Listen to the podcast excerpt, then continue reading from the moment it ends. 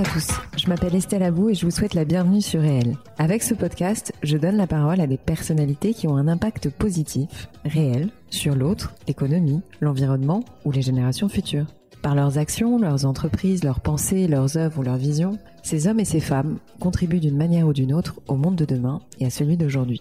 Si vous aimez le podcast et que vous voulez me soutenir dans ma démarche, la meilleure manière de le faire, c'est de vous abonner, de mettre 5 étoiles à l'épisode, de le commenter ou encore d'en parler autour de vous sur les réseaux sociaux et dans la vie réelle. Alors je vous souhaite une très bonne écoute et on y va.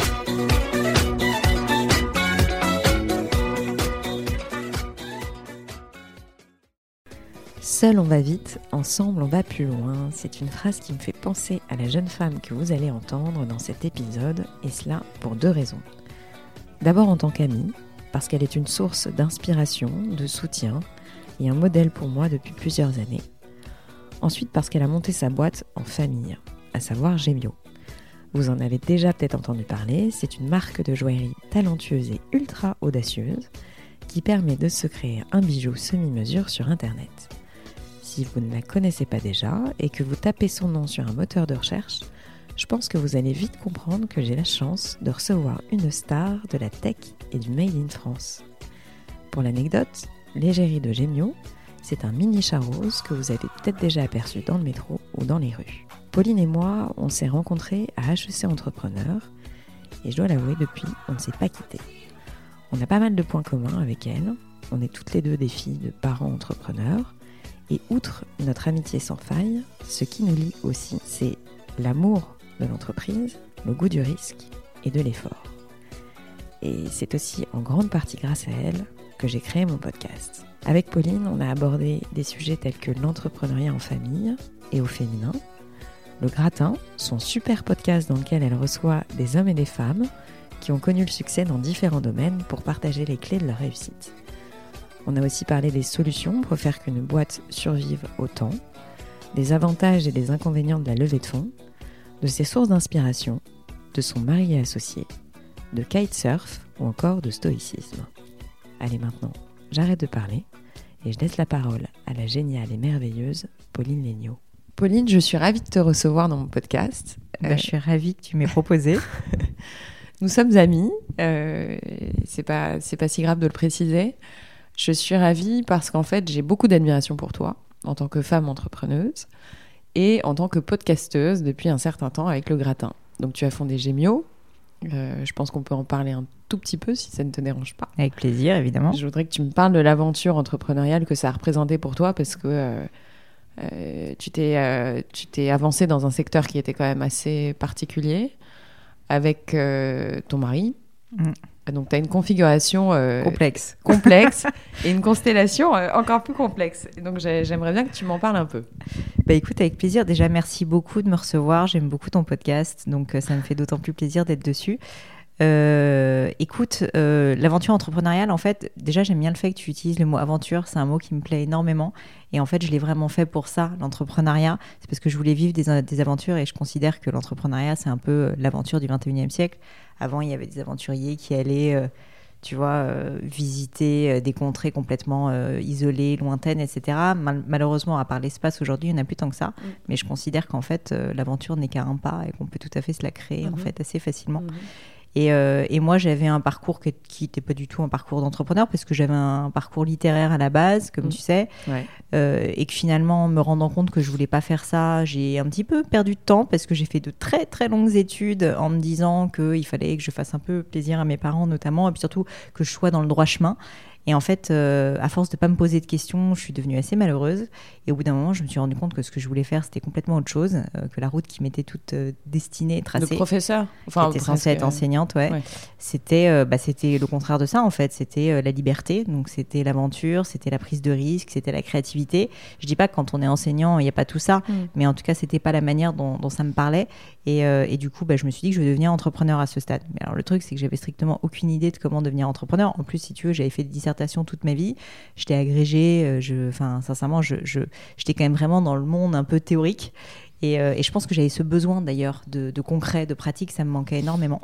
Et donc c'est pour ça que c'est pour ça que Et j'ai. ton papa est entrepreneur. Mon père est entrepreneur et donc c'est ça qui est drôle si Mm. tu veux, c'est qu'évidemment en fait Mm. lui il a tout, enfin il a pas tout fait, mais je pense que il avait un modèle aussi qui était le modèle de quelqu'un qui n'a pas fait d'études où il s'est dit bah je veux que mes enfants fassent des études, je veux Je pas connais bien. Exactement.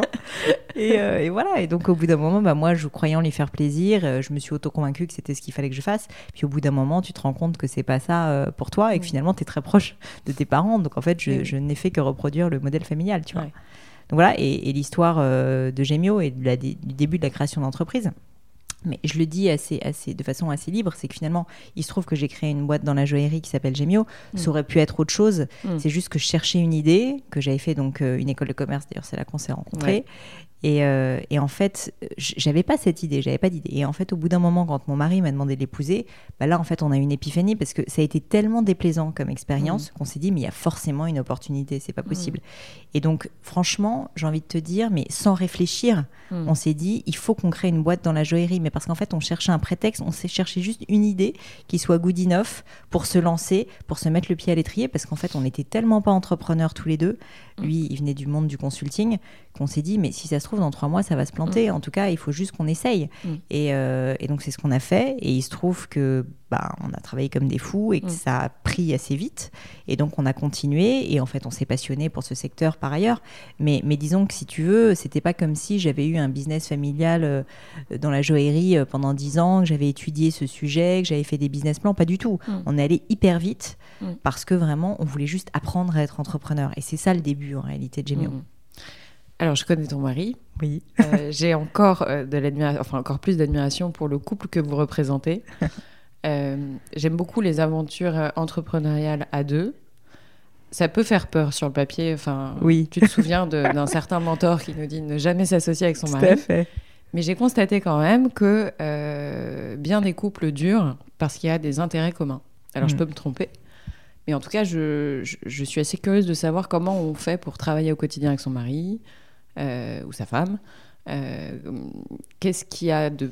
bah, forcément, il y a des aspects positifs et négatifs, mais qu'est-ce que tu peux nous dire là-dessus euh, euh, voilà, de l'association euh, homme-femme, euh, Bah, alors, euh, je vais dire la vérité, c'est-à-dire que c'est pas tous les jours facile. Euh, nous, on a fait ce choix-là, euh, en fait, un peu par hasard. C'est qu'on a eu cette idée en même temps, on y travaillait du coup en même temps et ensemble, mais on s'était jamais dit qu'on allait créer une boîte ensemble. Euh, c'était pas comme si on avait ce schéma, si tu veux. Alors que finalement, mes parents travaillent ensemble, donc on aurait pu se Mhm. dire que finalement, tu vois, c'était quelque chose de Mhm. possible. Je pense que ça m'a rassuré d'ailleurs après de voir que mes modèle, parents ouais. arrivaient, tu vois, à travailler ensemble et qu'il y avait ce modèle. Mais, euh, mais en gros, ce que je peux te dire, c'est que bah, déjà, quand on le sent pas à la base, je pense qu'il faut évidemment pas le faire. Mm. Nous, on a tout de suite su qu'on était relativement complémentaires. Lui, il est ingénieur, il est super carré, il est très. euh, Mm. euh, Enfin, voilà, c'est vraiment l'ingénieur, on va dire, dans toute sa splendeur. Euh, moi, je suis pas du tout ingénieur. Moi, je suis une littéraire à la base, je suis plus commercial, je suis plus. Euh, créatif peut-être aussi et donc je pense qu'on on- on- de ce point de vue là en fait on savait qu'on était assez bon dans un domaine où l'autre était mauvais Mhm. et donc, du coup, que ce côté complémentaire, ça allait certainement être utile. Mais après, tu vois, ça aurait pu être avec n'importe quel autre associé, finalement, que j'aurais pu avoir cette complémentarité. Et pourquoi est-ce que travailler avec mon mari, je trouve que c'est particulièrement intéressant et, et je pense qu'à la fois pour la boîte, ça a été bien et pour nous. Bah, déjà, en fait, on est tellement passionné du coup par ce qu'on fait qu'on en parle tout le temps. Et en fait, je, me- je- souvent, des personnes qui créent des boîtes me disent c'est difficile de pas pouvoir partager ça avec son conjoint parce que tu Mhm. passes quand même 80% de ta Bien vie sûr. Au travail. Ouais. Et, euh, et ben là, en fait, on n'a pas le problème. Le Mhm. matin, on prend le bus ensemble pour aller au boulot, on parle de boulot. Le midi, on déjeune ensemble, on parle de boulot. Le soir, on parle de boulot, tu le sais. Mm. Et, et en fait, on est ravis de le faire. On est Mm. super content de le faire. Donc ça, c'est une Ça première chose. Ça crée des liens, premièrement. Deuxièmement, euh, si j'essaie de structurer un peu ma pensée, je dirais que ça nous a aussi beaucoup rapprochés. Mm. Parce que bah, déjà, tu vis des moments très difficiles, tu vis Mm. aussi beaucoup de joie, Mm. que tu aurais du mal à communiquer réellement, à partager, je pense, Ouais. par, euh, par des mots. Donc je pense que ça, ça fait sens. Et puis au-delà de ça, je pense qu'on apprend à mieux se connaître euh, réellement. Moi, je savais que je l'admirais par certains égards. En fait, ce qui est assez formidable, c'est quand tu apprends à admirer la personne encore plus pour des choses que tu ne suspectais pas. Mm. Et, euh, et je dois dire que c'est arrivé avec mon mari, et j'espère que lui, c'est le cas aussi. Mais tu vois, moi, il m'étonnait parfois sur des trucs où je me disais, mais comment est-ce qu'on va faire ça? Et lui, il me disait en deux secondes, non, mais attends, il n'y a pas de problème, tu me le donnes, t'inquiète. Mm. Et à l'inverse, moi, je sais très bien que sur certains aspects, il aurait été incapable de le faire et qu'il se disait, mais que j'étais un génie, tu vois. Mm. Et, et ça, je dois dire que ça renforce vachement le couple. Alors évidemment, évidemment, si jamais tu n'admires pas l'autre et que ça se passe mal professionnellement, je pense que pour le coup, ça Mm. doit être très très dur au niveau du couple. Nous, Mm. on a eu cette chance en fait de, de- que ça fitte. Euh, clairement, si ça marche pas, euh, je pense que ça doit être euh, quasi impossible en fait que le Mm. couple euh, s'en sorte. Mhm. Mais, mais de ce point de vue-là, c'est c'est génial. Et puis le dernier point, c'est comme c'est un business familial, forcément, tu as une vision long terme. Tu as une vision qui est un petit peu différente, tu vois, que Bien si tu es un associé. Et puis tu discutes de choses qui sont plus euh, moyen-long terme que si si tu étais un associé entre guillemets lambda que tu connais pas vraiment parce que là on sait que la boîte on veut la porter très loin que on a tout le temps que il y a plein de choses que tu peux évoquer euh, le fait d'avoir des enfants etc il y a Mhm. plein de choses que tu peux évoquer si tu veux euh, qui seraient plus difficiles, je pense, avec un associé euh, qui est juste un ami ou, ou finalement une relation professionnelle. Mhm, mhm. Donc ça, c'est les points positifs. Les points négatifs, c'est que tu te mets sur la gueule toute la journée, qu'en plus, t'as pas le droit de le montrer aux employés, que, enfin, c'est un enfer. C'est un enfer. Ça a des côtés positifs, mais c'est un enfer, faut être clair. Ça fait partie des liens. Donc Gemio, tu l'as créé quand? 2011. Voilà, 2011. Donc euh, le marché de la joaillerie, t'en penses quoi aujourd'hui? Enfin, est-ce que ça a bougé? Ça a pas bougé? On en parle très rapidement, mais Non, euh, non, euh, écoute, le marché de la joaillerie, j'en pense quoi? Il n'a pas énormément bougé. C'est pas un marché qui se porte très très bien. Mm. C'est un marché qui est très puissant à l'international et d'ailleurs les grandes maisons s'y trompent pas parce qu'en fait leur clientèle elle est à 90% internationale. C'est d'ailleurs Mhm. ce qu'on a essayé de, de compenser avec Gemio et de s'adresser plus à des Français. Mhm. Euh, après, euh, bah, si tu parles à des joailliers de quartier, si tu parles, euh, enfin, à des, à- surtout des joailliers de quartier, parce qu'en fait, c'est ça l'essentiel du marché Mhm. français. Non, ça se passe pas très Ouais. bien. Il se trouve que nous, on apporte quelque chose de nouveau, donc ça s'est quand même plutôt bien passé jusqu'à présent. Mais je dirais que c'est pas le secteur le plus facile pour plein de raisons, notamment parce qu'en fait, c'est des achats qui sont super engageants, c'est des paniers moyens qui sont élevés. Mhm. Euh, bah, Il y, y a tout un certain nombre de choses qui sont complexes à gérer sur ce secteur. Mais après, c'est vrai qu'on a, voilà, on a essayé d'apporter euh, quelque chose de vraiment nouveau. Et, et je pense que ça parle quand même à une certaine clientèle. Donc, Bien euh, sûr. J'ai tendance à, à- avoir des questions qui n'ont rien à voir les unes avec les autres, pas. mais c'est pas grave, c'est assez naturel chez moi.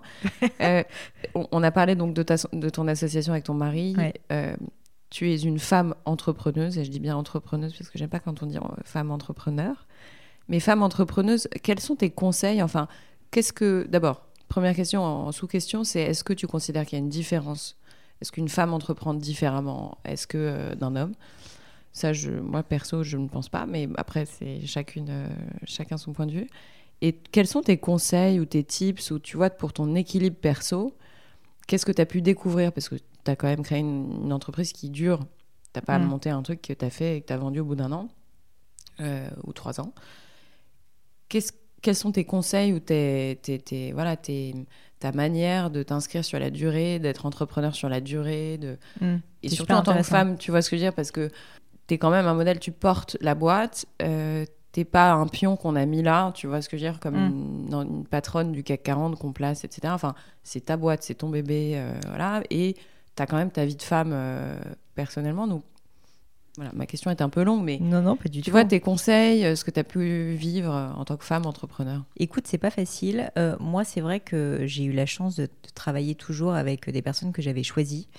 euh, et avec mon mari qui m'aime, euh, je pense. Et donc, si tu veux, j'ai jamais eu le problème, entre guillemets, d'associer, qui je pense ça peut arriver évidemment, d'associer misogyne, ou ce, Mm. ce- ce complexe en fait de la femme vis-à-vis de l'homme, c'est quelque chose que j'ai pas tellement eu dans le cadre de mon travail.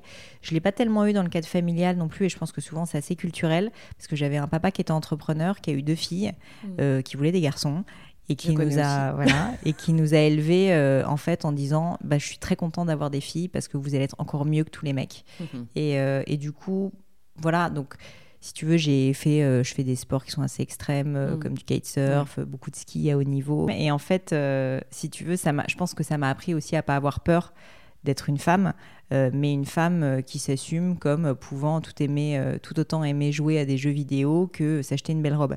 Et euh, j'ai pas peur de ces contradictions-là parce que je les considère pas comme des contradictions. En fait, je trouve que c'est beaucoup plus intéressant. Et, euh, et donc voilà. Donc en fait, c'est vrai qu'au niveau du travail, je pense pas être la meilleure personne pour te pour te donner des réponses parce que en fait, moi, j'ai jamais senti ça. Ce qui est certain, c'est que j'ai pu sentir quand même quand euh, parfois je vais à des réunions où je vois des hommes plus âgés, euh, pas une défiance, mais un regard, tu vois, qui est différent. Je pense que notre génération aussi, elle a quand même pas mal évolué par rapport à ces générations-là, où c'est vrai que souvent, tu vois, ils te prennent un peu pour la secrétaire qui va porter le café quand tu débarques. Et en fait, ce que j'aime assez, moi, c'est quand tu débarques dans ce genre de réunion tu leur fais comprendre très rapidement que non seulement tu n'es pas la secrétaire, mais que tu es, leur la Mhm. personne avec laquelle ils vont devoir interagir Mm. et qui vont devoir peut-être négocier avec toi, enfin qui vont devoir vraiment dealer avec toi. Et du coup, ce regard, il change complètement parce que tout d'un coup, en fait, tu peux avoir beaucoup de respect parce qu'ils sont étonnés. Et Mm. j'aime bien créer cet étonnement parce que je me fais pas de- d'illusions. Je suis une jeune fille de 30 ans euh, et quand j'ai créé la boîte, j'étais encore plus jeune. Et c'est vrai que pour un gars qui a 55 ans, il doit se dire mais c'est qui celle-là, tu vois? Et en fait, j'aime bien justement ce euh, cet effet de surprise, c'est quelque chose qui m'a toujours plu et, euh, et je pense en fait que beaucoup de femmes parfois se mettent des limites aussi à elles-mêmes en se disant qu'elles n'en sont pas capables ou en se disant oh là là, euh, il me prend pour la secrétaire et du coup qui ont cette rage que je peux comprendre. Mais moi j'ai envie d'être plus intelligente que ça, j'ai envie de leur montrer que justement je ne suis pas la secrétaire et que je suis là pour dealer avec eux. Mm. Et je pense que voilà, si j'ai un conseil à donner, c'est euh, pas d'être agressif du tout, garder Mm. sa féminité, mais montrer en fait qu'on est légal, tout simplement, Mm. ne pas se mettre en situation d'infériorité et ne pas non plus être dans le, euh, tu vois, dans le, enfin, dans un côté assez agressif qui peut arriver Ouais. parfois. Ouais. Donc euh, c'est ma vision en tout cas, enfin en tout cas c'est ce que je suis et Mm. j'essaie juste de de, l'expliquer. Après, au niveau de la boîte, de conseils à donner pour des femmes entrepreneurs ou entrepreneuses, c'est difficile à dire. Franchement, je je, je fais pas tellement la différence, honnêtement. Je fais pas Mhm. tellement la différence. Je pense qu'il y a une grosse différence, mais je ne l'ai jamais vécue, donc je me permettrai pas d'en parler. C'est quand on a des La enfants, maternité, ouais. la maternité, qui est un sujet évidemment difficile. Euh, Moi, je suis pas persuadée d'en vouloir, donc en fait, c'est vrai que c'est un problème qui se règle, si Mm. tu veux, de ce point de vue-là. Mais, euh, mais en fait, euh, je pense que les femmes qui, qui souvent ont des enfants, bah, forcément ont un choix à faire entre le temps qu'elles ont envie de passer, ce que je comprends complètement avec leur enfant euh, ou leur famille, et, euh, et le fait de travailler. Et quand on est entrepreneur, bah, en fait, on passe quand même beaucoup, beaucoup de temps à travailler. Moi, je le dis euh, régulièrement, j'ai dû faire des choix, en fait. hein. Bah, on est amis, tu le sais bien, Ouais. on se voit pas aussi souvent que j'aimerais, que tu aimerais, peut-être. Mes parents, c'est pareil, ma famille, c'est pareil. Et, et c'est comme ça. Et Ouais. aujourd'hui, je l'accepte et j'ai fait ce choix-là. Je dis pas que ça va durer toute la vie. Et je pense Ouais. qu'une femme qui entreprend, bah, il faut savoir qu'elle peut pas tout avoir. Dans la Mm. vie, il faut faire des trade-offs. Et euh, je pense que quand on entreprend, d'autant plus. Des sacrifices. Donc, euh, ces sacrifices, Mm. voilà, il faut savoir lesquels on veut et il faut juste décider quoi. Mais c'est sûr que c'est pas facile. Mm. Et en termes de justement de modèles, tu vois, est-ce qu'il y a des femmes qui t'inspirent? Est-ce qu'il y a des ou ou hommes d'ailleurs, mais euh, qu'est-ce qui te draine ton énergie Enfin, tu vois, qu'est-ce qui te qu'est-ce qui draine ton énergie Des modèles que tu as pu observer, indépendamment de ton père ou tu vois de. Oui, oui. Euh, écoute, bon, mon père évidemment, ma mère aussi, euh, Mm. pour d'autres raisons. C'est une femme extrêmement créative euh, et, et qui, qui est très droite. Mm. Au-delà de ça, bah, ton père fait partie des personnes que j'admire, tu le sais, qui était un peu un de mes mentors, parce que, en fait, moi, ce que j'aime chez ton père, c'est son énergie, son amour du business, sa créativité, enfin son. C'est une personne, j'ai jamais vu quelqu'un qui, à son âge, a les yeux qui pétillent autant quand il parle de, de, de, de, de- de ses business. affaires, Mm. de business. Ça, j'avoue que tu vois, tu te dis, c'est quand même incroyable de se dire euh, qu'il a toujours autant, mais ce, ce côté joueur de gamin, quoi. Mm, c'est mm, mm, assez magique. Donc ça, c'est quelque chose que j'admire beaucoup et que j'aimerais avoir aussi. Euh, au-delà de, au-delà de lui, euh, dans les femmes, bon, c'est très bateau ce que je veux dire, mais franchement, il y a peu de livres de femmes sur le monde du travail que j'ai autant apprécié. C'est celui de Sheryl Sandberg. Et donc Sheryl Sandberg, je, trouve que quand même elle a une vision qui est justement assez juste euh, du travail de la femme parce que euh, bah, parce qu'en fait elle euh, elle dit à la fois qu'il y a des inégalités, ok, Mm. mais en même temps elle dit on est quand même aussi responsable en tant que femme d'une certaine manière euh, et il faut aussi bah, nous se forcer à bouger les choses, il faut nous euh, bah, ne pas se mettre dans la situation de la petite fille au fond de la salle qui a peur et qui n'ose pas poser de questions, de lever la main. Non, il faut bah, lean in comme elle le dit, c'est-à-dire se pencher en avant. Je connais pas la traduction française du livre. Et ça, c'est vrai que c'est quelque chose que j'ai dû apprendre à faire avec Gémeo. C'était pas naturel pour moi parce que j'étais plutôt euh, timide à la base. Mm. Et en fait, quand tu crées ta boîte, bah, t'as pas le choix. Tu es obligé d'aller de l'avant, tu es obligé de vendre. Enfin, et, euh, et je dois dire que le livre de Sheryl Sandberg, c'est quand je l'ai lu, je me suis dit, mais euh, j'ai l'impression qu'elle l'a écrit pour moi, alors que je Mm. pense qu'elle l'a écrit pour euh, toutes les femmes et qu'on est toutes similaires. Et, et donc, c'est une personne que j'admire beaucoup de ce Mhm. point de vue-là, alors qu'elle n'est pas entrepreneur du tout, finalement, tu vois. Bah ouais, elle l'est d'une certaine manière, mais pas, pas comme toi en tout cas. Le, le podcast, Mm. le gratin. Je voudrais que tu me parles de, de la maturation de ce projet que tu as lancé maintenant il y a... Il y a ça fait, on a fêté les un an, il y a... Enfin, j'ai, je me suis auto-fêté il y a un mois. Euh, non, mais j'ai fait un grand dîner du gratin où j'ai invité tout, la semaine dernière, où j'ai invité invités, tous les invités, c'était génial. Mm. C'était, euh, c'était absurde parce qu'il y a tout autant des sportifs de haut niveau que des militaires, que c'était très sympa. Très, très sympa. le projet, d'où vient-il? Il vient d'une période un peu un peu de mou euh, professionnellement. Euh, ça faisait six ans que j'avais créé Gemio et je commençais à me dire, ben, en fait, c'est le moment au bout de six ans où tu te dis, est-ce que tu continues, est-ce que tu t'arrêtes, tu te poses un peu la question. Et, euh, et, je me suis posé cette question et j'étais pas très bien, je pense, de me la poser en me disant oui, mais qu'est-ce que je vais faire, etc. En plus, comme c'est un business familial, du coup, bah, c'est plus compliqué en fait de se dire si je vais mm. me retirer, qu'est-ce qui se passe.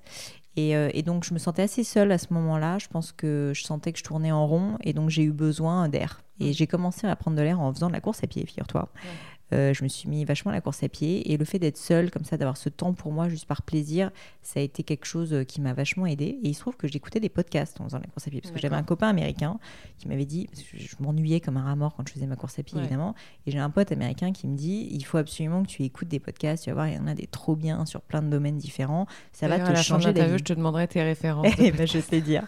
et donc, euh, et donc voilà, et donc j'ai commencé à faire ça et je me, je me disais, mais ça m'a changé la vie. Et j'apprenais plein de choses un temps finalement qui avant n'était dédié qu'au sport était un temps d'apprentissage. Donc je trouvais ça formidable. Et puis j'ai mm. commencé ensuite à en écouter euh, en me baladant dans la rue, en prenant le métro, etc. Et au bout d'un moment, j'ai commencé à regarder ce qui se passait euh, dans le monde du podcast français parce que j'écoutais quasiment que des podcasts américains à cause de ce copain américain qui m'avait donné sa liste, si tu veux. Et je me rends compte que les podcasts français, quand je regarde dans le classement iTunes, c'est globalement que RTL, France Inter, bah Europe 1, il y avait à cette époque-là, mais aucun natif quasiment, ou très peu. Et je me dis, mais c'est pas possible, c'est trop dommage. Et donc, me disant ça, je me dis, mais il faut absolument que je lance mon podcast. Mm. Et non seulement je me suis dit ça, parce que, bon, bah, on se refait pas, je suis un peu entrepreneur, mais aussi parce que je me suis rendu compte à ce moment-là que je m'étais un peu isolée, comme j'étais pas très bien, si tu veux, personnellement, mm. et j'avais vraiment ce besoin d'aller vers d'autres personnes. Et je me rendais compte que le podcast ne serait qu'un moyen, qu'un prétexte, soit de rencontrer des personnes que j'admirais, mm-hmm. soit de juste, euh, si tu veux, reparler à des personnes que je connaissais, avec qui j'avais jamais vraiment eu ces conversations-là. Mm-hmm. Et juste d'avoir un prétexte pour leur poser des questions beaucoup plus personnelles, peut-être un peu comme tu es en train de faire avec moi. Et donc, euh, et donc voilà, et donc j'ai fait ça en me disant, non mais je le lance, je vais faire 4-5 épisodes, on voit bien si ça marche. Et je l'ai fait d'ailleurs, les premières personnes avec lesquelles j'ai fait, c'était que des personnes que je connaissais, euh, mhm. avec qui, tu vois, j'avais confiance.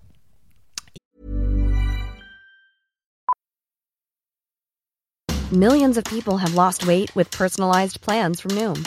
Like Evan, who can't stand salads and still lost 50 pounds. Salads generally for most people are the easy button, right? For me, that wasn't an option. I never really was a salad guy. That's just not who I am. But Noom worked for me. Get your personalized plan today at Noom.com. Real Noom user compensated to provide their story. In four weeks, the typical Noom user can expect to lose one to two pounds per week. Individual results may vary. Et, euh, et, en fait, bah, ça, non seulement ça m'a plu énormément, mais en plus j'ai eu la chance que ça marche tout de suite très vite. Et donc, euh, et donc je me suis complètement pris au jeu. Et ça m'a apporté, mais encore mille fois plus que ce que je pensais, en termes humains, en termes de, de bah, je te parlais du dîner du gratin, je me suis fait véritablement des amis. Bien sûr. Euh, et puis surtout des amis que j'aurais jamais eu parce que j'étais toujours dans le même cercle, si tu veux. Je pense par exemple à donc, la tatoueuse Marlène Le Cidre. Euh, enfin, si tu veux, c'est une femme exceptionnelle, mais jamais de ma vie j'aurais rencontré cette femme si mhm. jamais, euh, si jamais j'avais pas fait le podcast. Et donc, ces accidents, si tu veux, c'est quelque chose que j'aime beaucoup. Et c'est ce que je souhaite continuer à cultiver dans le podcast, en fait, d'avoir des personnalités assez, assez différentes, mhm. pas uniquement des entrepreneurs, mhm. parce que je pense aussi qu'on apprend beaucoup d'autres types de, professions. Donc, euh, donc voilà, c'est ce que je continue à faire aujourd'hui. Et ça fait un an justement. Et quels mm. sont tes. Si tu, si tu devais résumer l'année qui vient de s'écouler en termes de podcast, ça t'a apporté quoi?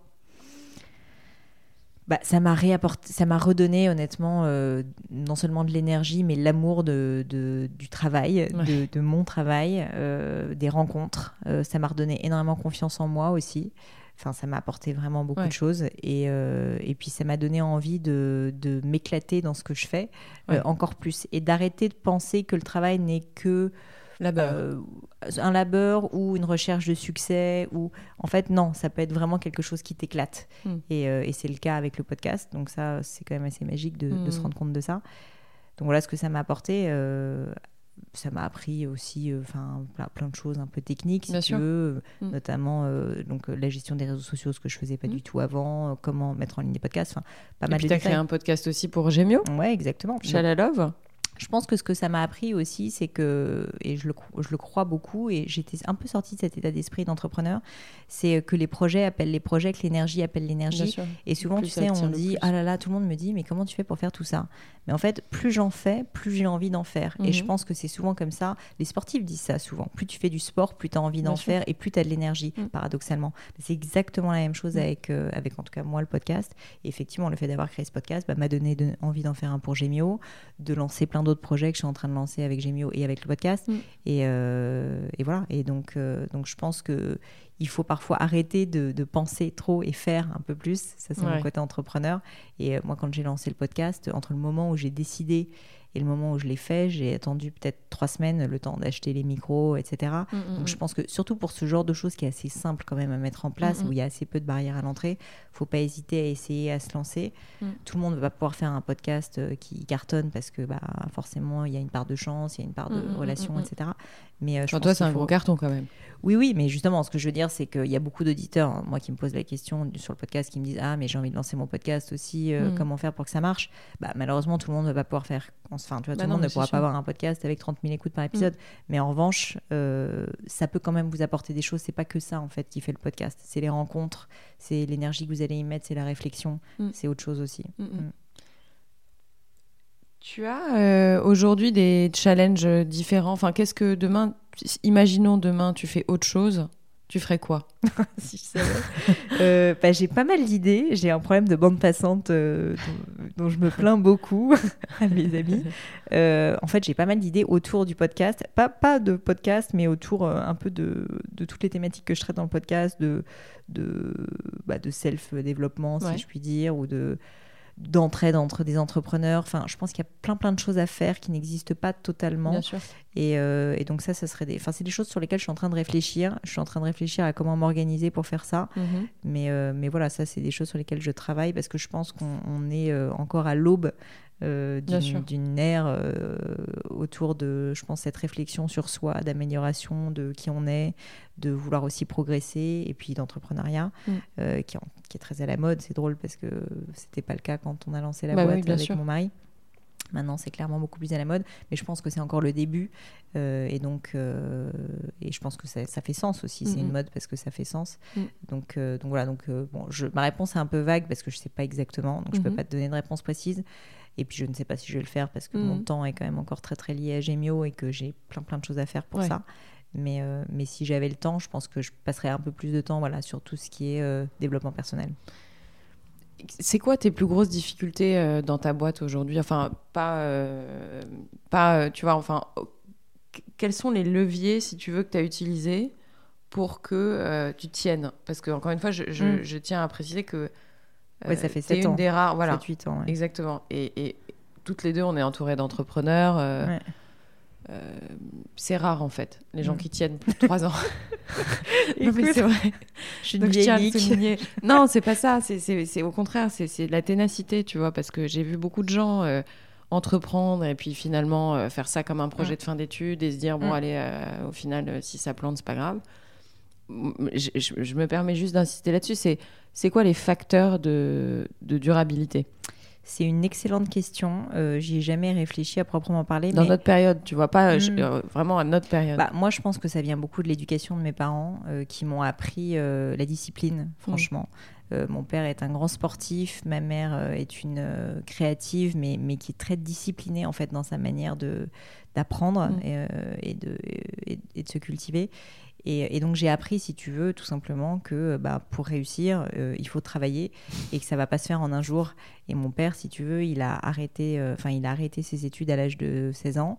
Il est parti de chez ses parents à l'âge de 16 ans et il a bossé toute sa vie. Mm. Et en fait, il m'a juste dit, ben moi j'ai commencé à bien gagner ma vie à l'âge de 40 ans, donc en fait tu fais le calcul, ça prend un peu de Mm. temps et ça se fait Mm. pas en deux jours. Et je pense que les mythes entre guillemets, tu vois, des, enfin c'est pas des mythes, hein, il y en a pour qui ça fonctionne, qui arrivent à créer une boîte, faire une culbute en deux ans et à revendre ça des, des millions, des milliards, ça existe. Mais euh, je pense que c'est pas la réalité Mhm. euh, Mhm. de Mais c'est 99,9% important de le des gens. Et je pense c'est important de le dire. Et même si Gemio est un succès, euh, ben, en fait, c'est pas en 7 ans, si tu veux, que tu crées une boîte euh, qui va être le prochain quartier. Mm. C'est en beaucoup plus de temps que ça. Quartier, c'est à 250 ans d'âge, si tu veux. Donc en fait, je pense que ça, cette réalité, je l'ai intégrée assez vite, assez tôt. Moi-même, j'ai fait beaucoup de ski quand j'étais plus jeune à assez haut niveau. Et, euh, et en fait, si tu veux, pour progresser, bah, juste, tu fais, euh, tu fais des heures et des heures et des heures Mhm. et des heures. Et c'est comme ça. Et, et c'est comme ça qu'on progresse. Donc ça je, ça, je pense que c'est quelque chose que j'ai en moi et que j'accepte. Et, euh, et même qui me plaît, finalement. Euh, et au-delà de ça, je pense qu'il y a quelque chose qui, qui, qui a fait qu'on on a non seulement tenu chez Gemio, mais qu'on est content de le faire quand même euh, encore au bout de 7-8 ans, c'est c'est d'apprendre à se réinventer. Ça, c'est Ouais. quelque chose que, auquel je tiens beaucoup. J'aime les routines d'une certaine manière parce que j'aime la discipline, mais j'aime aussi assez régulièrement me reposer des questions et me redemander pourquoi je fais les choses. Tu vois, je le fais euh, assez systématiquement une fois par an, euh, bêtement, tu vois, au moment de- du 1er janvier, les bonnes résolutions. C'est pas vraiment des bonnes résolutions, mais c'est plus, bah, en fait, je euh, qui, Ouais. qui je suis, qu'est-ce que je veux, est-ce que je veux encore ça, est-ce que mon plan il est encore bon? Tu vois, je me, je me force à me reposer ces questions, à me redemander par exemple mes routines de sport ou des trucs dans le Mhm. genre, est-ce que je veux les garder, est-ce que je veux pas les garder? Et en fait, ça te force à te, à te- bah, à te sortir de ta zone de confort et puis à te réinventer. Et, et c'est quelque chose euh, pour lequel je suis assez sensible parce que dès que je sens que je suis pas très bien, que je suis plus à fond, euh, j'ai besoin de trouver un moyen d'être à nouveau à fond. Parce que moi, j'aime pas faire les choses euh, si je suis pas vraiment intéressée. Mm. Et du coup, je trouve des moyens. Donc, le podcast a été une manière de se réinventer. On a eu plein de manières différentes de se réinventer avec la boîte. Et je pense que ça, c'est un conseil que je peux donner finalement. C'est c'est, euh, c'est parfois très difficile en fait de se projeter à 10 ans. Et en fait, il vaut mieux avoir des projets pendant 2-3 ans ou des envies pendant 2-3 ans. Ça te permet d'avancer euh, en te disant bah, ça peut changer au bout de 2-3 ans. Tu vas peut-être changer de poste, de rôle. Tu vas peut-être recruter de nouvelles personnes pour, euh, bah, je sais pas, pour euh, développer l'entreprise. Ce que je veux dire, c'est qu'il y a vraiment un moment où il faut, il faut voilà, essayer de couper, je trouve, un peu séquencer l'évolution de la boîte parce que sinon, c'est trop compliqué de se dire si je m'étais dit euh, j'en ai pour 30 ans, euh, comme ça, pareil, sans changement, si tu veux, c'est une horreur. Euh, tu t'es es fatigué, ça te donne pas envie. Je pense que ce qui fait donner envie de durer, et ce qui est le cas pour nous, je pense, chez Gemio, c'est la, la notion de progrès et Bien de sûr. voir qu'il y a du progrès. Et donc, typiquement, bah, je parlais de recrutement, avoir des personnes qui sont des piliers fondamentaux dans ton entreprise, savoir que tu peux partir, euh, tous les associés, euh, en vacances pendant deux semaines et qu'il n'y a pas de souci, ça, c'est une notion de progrès qui est forte, tu vois. Et donc, euh, et donc, je pense que ce progrès, cette réinvention, c'est ça qui fait qu'on tient dans la durée. Parce Mhm. que je pense que l'homme n'est pas fait pour vouloir stagner. tout C'est simplement. évident. Et comment on vit une levée de fonds? Parce que tu as eu pas mal d'investissements. Enfin, je veux dire, euh, sauf si tu veux pas en parler. Non, non, avec. Mais euh, moi, je suis assez étonnée euh, de... des process de levée de fonds. Enfin, Mm. c'est quelque chose qui m'a toujours intriguée. Oui, pour quelqu'un qui a que des boîtes rentables from day one dans ta famille, je sais que c'est un concept un peu bizarre. Non, mais c'est, je, je voudrais que tu me donnes ton, tu vois, ton point de vue avec du recul sur ce que représente une levée de fonds. Bah écoute, malheureusement, j'ai envie de te dire Si c'est possible. c'est, une question pas facile, mais ce qui est certain, c'est quand tu crées ta boîte au début, ça reste une validation. C'est une énorme validation de, de, je veux dire, personnelle, de ton travail, de ton business model. D'ailleurs, on l'a bien vécu quand on était euh, dans notre école de commerce toutes les deux. Enfin, honnêtement, au, au début, quand tu crées ta boîte, la fin en soi, l'objectif, c'est la levée de fonds. C'est même pas, c'est pas d'être rentable, c'est pas de faire ça. du chiffre d'affaires, c'est la levée de fonds.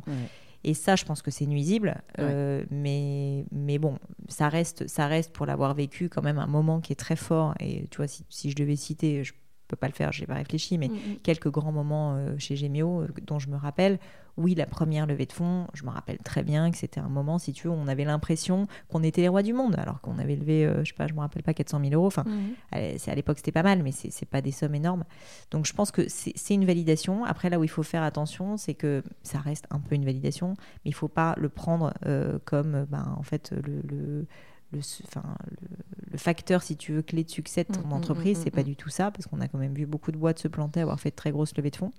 Donc, euh, donc moi, mon, mon constat sur la levée de fonds, c'est que déjà, il faut se demander si on en veut une, si c'est une, si c'est entre guillemets un mal nécessaire ou pas, parce qu'il faut quand même se rendre compte que faire des levées de fonds, ça veut dire avoir des actionnaires dans son entreprise, parce que pour les auditeurs peut-être qui ne savent pas ce que c'est, c'est on va lever de l'argent, donc on va demander de l'argent à des investisseurs extérieurs, et en échange de quoi on va leur donner des parts de l'entreprise. Mhm. Donc ça veut dire que vous n'avez plus 100% de la boîte, vous Mhm. avez euh, donner, je sais pas, 10, 15, 20%, 30% de la boîte. Du coup, ça veut dire que vous avez des personnes qui ont leur mot à dire, tout Mhm. simplement. Donc, il faut quand même s'en rendre compte et se rendre compte que quand on commence en général avec une levée de fonds, on va en faire d'autres derrière. Et donc, à chaque fois, on se dilue de plus en plus. Donc, c'est quand même quelque chose qu'il faut euh, avoir en tête. Et, euh, et je pense qu'il faut se dire est-ce que c'est ce que je veux pour ma boîte ou est-ce que je veux que ma boîte soit rentable depuis le premier jour Que, bah, en fait, quand je génère un euro de chiffre d'affaires, j'en remets un petit peu, je remets 50 centimes dans l'entreprise. C'est comme ça, en fait, que la plupart des entreprises, des PME, euh, enfin, jusqu'à euh, il y a très peu de temps, se développaient. Donc, Bien je sûr. pense qu'il faut se poser cette question. Et si jamais vous faites le choix de la levée de fonds, qui a plein d'avantages, notamment le fait d'aller plus vite, parce que dès qu'on a de l'argent, forcément, on peut plus investir et donc plus apprendre, bah, il faut se rendre compte euh, voilà, des inconvénients que ça a aussi, donc d'avoir des actionnaires extérieurs, et puis, euh, et puis surtout d'être souvent dans une, une course en fait à la levée de fonds, parce que dès que vous avez des actionnaires extérieurs, ils sont pas méchants, mais ils veulent que vous fassiez du chiffre, Bien sûr. donc vous voulez faire du chiffre, donc vous dépensez, donc vous perdez de l'argent, et donc vous allez devoir relever de l'argent. Et voilà, et c'est pour ça qu'on entend parler souvent de ces boîtes qui se Ouais. plantent. Ouais. Et c'est pour ça d'ailleurs qu'avec Gemio, on a fait le choix d'être rentable. Ouais. C'est qu'en fait, on voulait pas, on voulait stopper la course en Mmh. avant, si tu veux. Mm. Qu'est-ce que tu penses actuellement justement du marché de la, du e-commerce français? Moi, j'aimerais bien avoir ton point de vue là-dessus parce que perso, j'y connais rien. Euh, comment ça se... Tu as des exemples autour de toi, pas forcément dans la joaillerie, tu vois, mais est-ce que tu as des exemples de boîtes e-commerce euh, qui... que tu admires Oui, alors en France, euh, Ouais, j'insiste sur la France parce que c'est difficile de trouver des modèles. c'est pas, il faut que j'y réfléchisse. ça va, je vais me faire que des amis. Euh, en fait, non, mais il y y, y, y a plein de très très belles boîtes. Euh, ce qui est pas facile avec le e-commerce pur, donc le e-commerce et vendre sur un site internet, c'est que Ouais. déjà beaucoup de e-commerçants en fait sont des revendeurs, c'est-à-dire qu'ils Ouais. ont euh, ils ont ils ont pas leurs propres produits si Mm. tu veux. Mm, Ça mm. peut être des marques aussi, mais souvent c'est des revendeurs. Ça va être les Marketplace. Etc. Et C'est ce que tu veux dire. Ouais. Soit des soit des marketplaces quand c'est pas eux qui font l'expédition di- directement, soit vraiment un site e-commerce c'est euh, j'achète du stock de Mhm. telle ou telle marque et je le revends. Ouais. Et je le et je le je l'expédie moi-même. Euh, malheureusement, la réalité c'est qu'il y a, y a très peu d'acteurs qui arrivent aujourd'hui à être rentables. Euh, c'est souvent extrêmement onéreux Mhm. parce que les clients sont très exigeants. Mhm. que ça coûte très cher en fait d'expédier des produits, que Logistique, Amazon ouais. a créé en fait des normes, notamment ben, le retour euh, euh, quasi ad vitam aeternam, Mm. euh, Mm. le fait que tu sois expédié en deux jours. Enfin, sincèrement, il y a, il y a- il y a peu de boîtes qui s'en sortent à cause de toutes ces contraintes. Exactement. Moi, une boîte quand même, là, tu vois, pour répondre à ta question que j'admire, notamment à cause du parcours et des personnes derrière, c'est La Redoute. Ouais. La Redoute Incroyable. qui est quand même été moribond Ouais. et qui, grâce à notamment Nathalie Bala, Ouais. que j'avais eu d'ailleurs la chance d'interviewer Super interview d'ailleurs que je recommande, que j'ai écouté. Euh, bah, c'est- une, femme euh, et son associé aussi sont Ouais. assez extraordinaires parce qu'ils ont quand même vraiment complètement redressé en faisant des choix très difficiles, Mm. euh, bah, de quand même faire des plans de licenciement, etc. Mm. Mais en mettant toujours énormément d'humains, de sorte que les personnes qui étaient restées à la redoute, mais étaient, si tu veux, avaient une, une envie et une conviction pour ce nouveau projet qui était colossal. Mm, mm, mm. Et donc, euh, et donc, ils ont réussi à le sortir de terre. La Redoute s'est fait racheter par les Galeries Lafayette, et donc Mm. c'est un vrai succès. Mm. Euh, mais c'est assez rare finalement, tu vois. C'est Ouais. assez rare. Donc, euh, j'ai pas vraiment répondu à ta question. Je dis juste que c'est Si. pas facile et que je pense que c'est pas la poule aux, œufs d'or qu'on Mm. peut penser. Mm, mm. Qu'il y a beaucoup, beaucoup de concurrence et qu'il y a souvent assez peu de rentabilité derrière. Mm, mm, mm. Surtout quand on crée pas son produit soi-même. Parce que souvent, la marge, en fait, elle est plus sur la pr- production du produit que sur euh, juste le fait de revendre, si tu veux, euh, Mm. des choses qui sont en stock. Parce qu'en tout cas, en plus, le problème d'Internet, et je termine sur ce sujet, c'est que souvent, les, les- les consommateurs y vont euh, pour le prix, pour un très bon prix, Bien le sûr. meilleur prix. Et en fait, du coup, bah, tu es un peu obligé de faire des soldes en permanence, des remises. C'est le problème d'ailleurs pour beaucoup d'e-commerçants. Nous, il se trouve que chez Gemio, on ne fait pas de remise, donc au moins le problème est réglé. On sait qu'on perd beaucoup de ventes à cause de ça, mais à l'inverse, au moins les clients savent à quelle sauce ils vont être mangés. Mm, mm. Le problème, si tu veux te faire des remises à outrance, c'est que bah, tu, tu perds de l'argent en permanence. Quoi. Tu Mhm. peux pas, tu peux pas survivre. Euh, Est-ce que tu aurais des références de bouquins? Je sais que dans ton podcast, tu en parles souvent, C'est une horreur parce qu'en fait, mais je sais que tu, tu- tu deviens une bibliothèque ambulante. je lis pas mal. Mais, hein. euh, mais là, comme ça, si tu devais me donner, euh, je sais pas, deux, trois titres de livres euh, qui t'ont marqué récemment Oui. ou pas d'ailleurs. Ça peut être tes livres de chevet. hein. Euh, si, si. Alors, moi, il y, a un- il y a un livre euh, qui est pas du tout drôle, mais que j'adore euh, et que je relis régulièrement. Et euh, tu me dis, le livre de chevet, je il se trouve que je l'ai remonté aujourd'hui euh, pour le relire. C'est euh, en fait, euh, j'ai un peu l'intégrale de Sénèque. Alors tu vas me dire, mais quelle horreur Non, non, pas du Non. tout. Bah, c'est pas moi qui vais dire ça. J'ai l'intégrale de, j'ai l'intégrale de Sénèque, donc qui est un, un philosophe euh, stoïcien. La raison pour laquelle j'adore ce qu'il fait, c'est que c'est, je pétris de bon sens. C'est pas de la philosophie compliquée à lire. Moi, j'ai fait des études littéraires, donc honnêtement, des trucs euh, imbuvables, je m'en suis pris quand même beaucoup.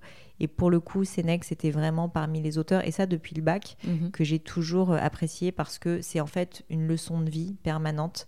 Et il y a notamment donc ces fameuses lettres à Lucilius où. Sénèque est le mentor de ce jeune homme Lucilius et va lui donner des conseils sur la vie, sur euh, quand tu perds un être cher, qu'est-ce que comment tu dois le gérer. Sur- C'est vraiment très pratique si tu Mm. veux.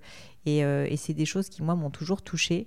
Euh, J'aime bien le stoïcisme de façon générale, qui est une philosophie selon laquelle ben, tu fais le maximum pour arriver à tes objectifs, tu te bats, euh, mais si jamais ça ne fonctionne pas, ben, tu l'acceptes si tu veux.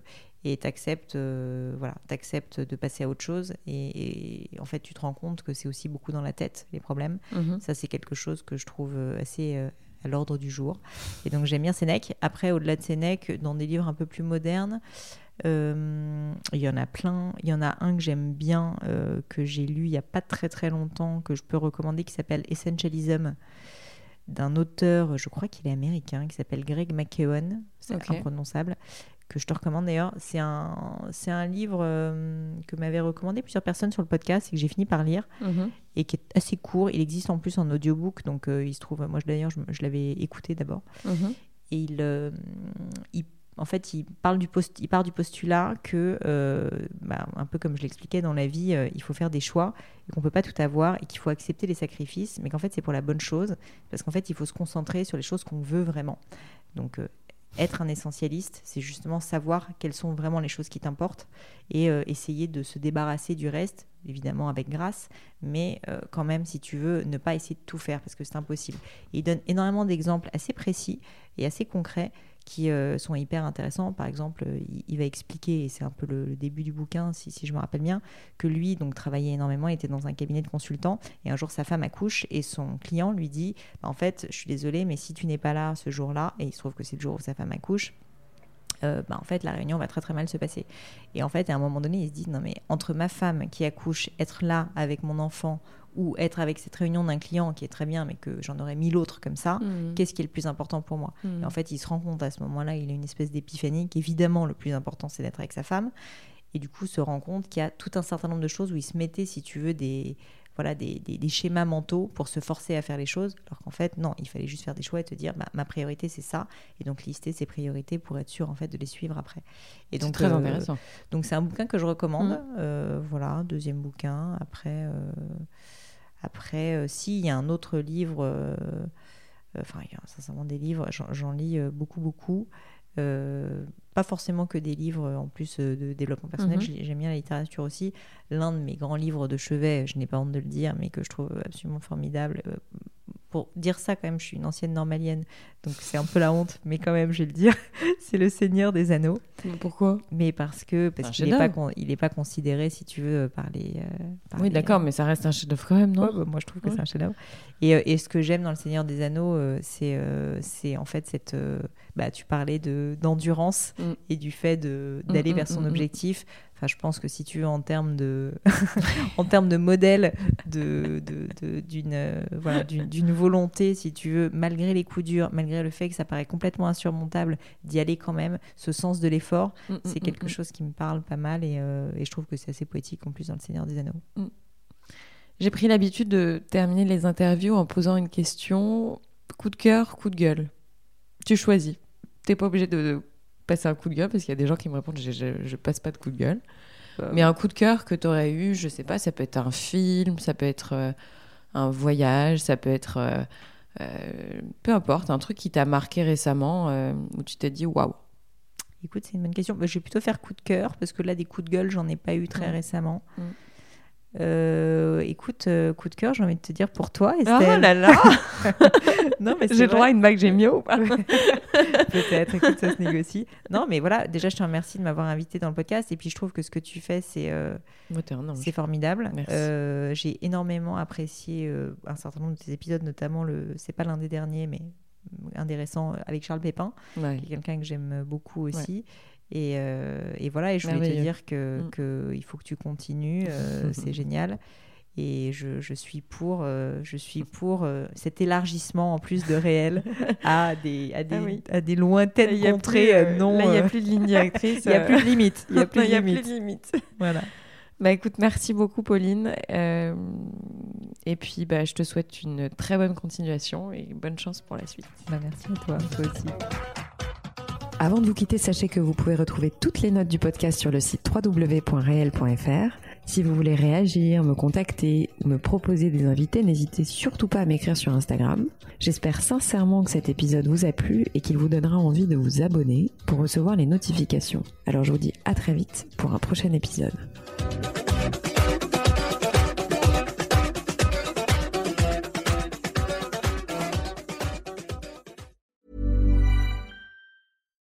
Hi, I'm Daniel, founder of Pretty Litter. Cats and cat owners deserve better than any old fashioned litter. That's why I teamed up with scientists and veterinarians to create Pretty Litter.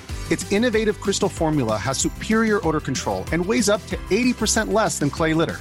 Pretty Litter even monitors health by changing colors to help detect early signs of potential illness. It's the world's smartest kitty litter. Go to prettylitter.com and use code ACAST for 20% off your first order and a free cat toy. Terms and conditions apply. See site for details.